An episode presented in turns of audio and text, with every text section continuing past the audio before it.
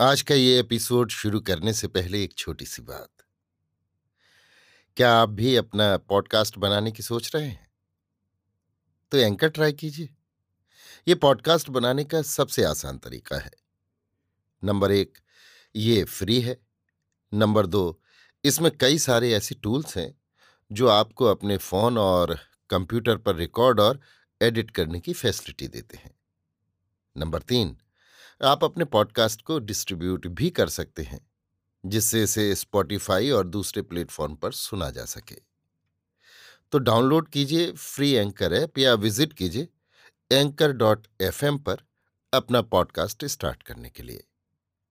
ये तो थी एक छोटी सी जानकारी, और अब शुरू करते हैं एपिसोड का सिलसिला। तो आज के एपिसोड में लीजिए सुनिए। किशोरीलाल गोस्वामी के लिखे उपन्यास, खूनी औरत का साथ खून का छठवां परिच्छेद, सज्जनता, मेरी, यानी समीर गोस्वामी की आवाज़ में। पर उस बात पर मैं अधिक ध्यान न देने पाई, क्योंकि भाई जी ने अब की बार जरा बिगड़कर यों कहा, बस बहुत हुआ। एक लड़की को अपने बड़ों के आगे इतना हठ और इतनी ढिठाई कभी न करनी चाहिए। इसलिए अब मैं तुम्हें ये आज्ञा देता हूँ कि तुम इन दोनों कंबलों में से एक को बिछा लो और दूसरे को ओढ़कर सहूलियत से अपनी कोठरी में बैठ जाओ। ये सुनकर फिर मैंने कुछ भी न कहा और चुपचाप एक कंबल को धरती में डालकर मैं उस पर बैठ गई और दूसरे को मज़े में मैंने ओढ़ लिया। सचमुच, उस समय मुझे बड़ा जाड़ा लग रहा था, क्योंकि सवेरे मैं ठंडे पानी से खूब नहाई थी। इसलिए भाई जी की इस डांट फटकार को मैंने मन ही मन अनेक धन्यवाद दिए और सर्दी से कांपते हुए कलेजे को धीरे धीरे गर्म किया। भाई जी ने कहा तुमने जो अपने इजहार में ये लिखाया था कि मेरे घर की सारी चीज़ें कालू वगैरह लूट ले गए थे, इस बात की जाँच मैंने तुम्हारे गाँव पर जाकर की थी। पर इस बात का ठीक ठीक पता मुझे किसी ने भी ना दिया। हाँ तुम्हारी इस बात को तुम्हारे चचा ने ज़रूर सकारा था और उन्होंने मुझसे यों कहा था कि मैं जब इस घर में घुसा, तब इसमें एक बुहारी भी नहीं पाई गई थी। तुम्हारे चारों बैल भी गायब है और उनका कुछ भी पता नहीं। जिस गाड़ी पर चढ़कर तुम अपने घर से रसूलपुर के थाने में गई थी, उस गाड़ी और उसके दोनों बैल का भी कुछ पता नहीं लगा कि वे क्या हुए, या उन पर किसने अपना कब्जा किया?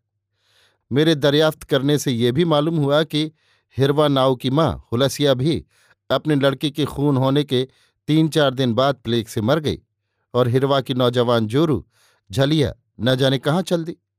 इसके अलावे तुम्हारे इजहार में कहे हुए हिरवा, नब्बू, धाना, परसा और कालू, ये पाँचों तो खून हो ही चुके हैं। और इन पाँचों के अलावे बाकी के वे जो घीसू, बहादुर, तिनकौड़ी, हेमू, कतलू, रासू और लालू वगैरह सात आदमी थे, उनका भी मैंने पता लगाया, जिस पर मुझे ये मालूम हुआ कि प्लेग देवता इन सातों को भी चट कर गए हैं।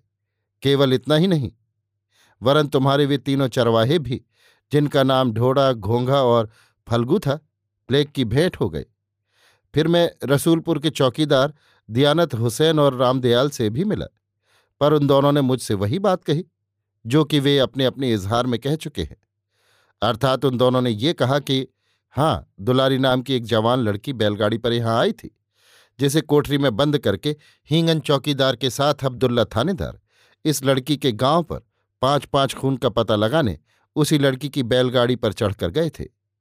पर रात को वे दोनों इक्के पर वापस आए और तब अब्दुल्ला ने इस चौकी पर के हम छौ चौकीदारों को बुलाकर ये हुक्म दिया कि, अब तुम सब अपनी कोठरी में चले जाओ और जब तक तुम लोगों को हींगन चौकीदार या मैं न पुकारूं, तब तक अपनी कोठरी से हरगिज बाहर न निकलना, क्योंकि अब मैं उस खूनी औरत से खून कबूल कराऊँगा। इसमें मुमकिन है कि वो खूब शोरगुल मचावे। इसलिए तुम सबों को ये हुक्म दिया जाता है कि इस औरत के चीखने चिल्लाने की आवाज़ सुनकर यहाँ हरगिज न आना और अपनी कोठरी के अंदर रहना। बस, अपने अफसर का ऐसा हुक्म सुनकर हम छौ चौकीदार अपनी कोठरी में आ बैठे। इसके बाद क्या हुआ? इस बात की खबर हम लोगों को नहीं है। हाँ जब इस जवान लड़की ने हम लोगों की कोठरी के पास पहुंचकर हम लोगों को पुकारा और ये कहा कि, हींगन और अब्दुल्ला आपस में लड़ झगड़ कर कट मरे हैं, इसलिए तुम लोग उन्हें जाकर देखो। तब इतना सुनते ही हम लोग बहुत ही घबराए और तुरंत हम लोगों ने जाकर क्या देखा कि हींगन और अब्दुल्ला दोनों मरे पड़े हैं। सारी कोठरी और तख्त पोश खून से रंग गया है। अब्दुल्ला का सिर कटा हुआ है। हींगन के कलेजे में तलवार घुसी हुई है और वे दोनों बेजान होकर तख्त पर लुढ़के पड़े हैं। ये सब हाल देखकर हम लोग बहुत ही घबराए और रामदयाल इस वारदात की खबर करने तुरंत कानपुर रवाना किया गया। बस इतना ही हाल हम लोग जानते हैं, जो अपने इजहारों में लिखवा चुके और कचहरी में भी कह चुके हैं। और ये बात जो उस खूनी औरत ने अपने इजहार में कही है कि रामदयाल ने मुझे दूध पिलाया। ये बिल्कुल झूठ है। उसे किसी ने दूध तो क्या, पानी भी नहीं पिलाया? इसके अलावे उस औरत की ये बात भी बिल्कुल झूठ है, जो कि उसने अपने बयान में रामदयाल और दियानत हुसैन का नाम लेकर अब्दुल्ला और हींगन के बारे में कही है, क्योंकि रामदयाल और दियानत हुसैन ने अब्दुल्ला और हींगन के खिलाफ इस औरत से कुछ भी नहीं कहा था। यहाँ तक कि उससे किसी भी चौकीदार ने किसी किस्म की बातचीत नहीं की थी, इत्यादि। बस उन दोनों का बयान सुनकर फिर मैं कानपुर वापस आ गया। अभी आप सुन रहे थे किशोरीलाल गोस्वामी के लिखे उपन्यास, खूनी औरत का सात खून का छठवां परिच्छेद, सज्जनता, मेरी यानी समीर गोस्वामी की आवाज़ में।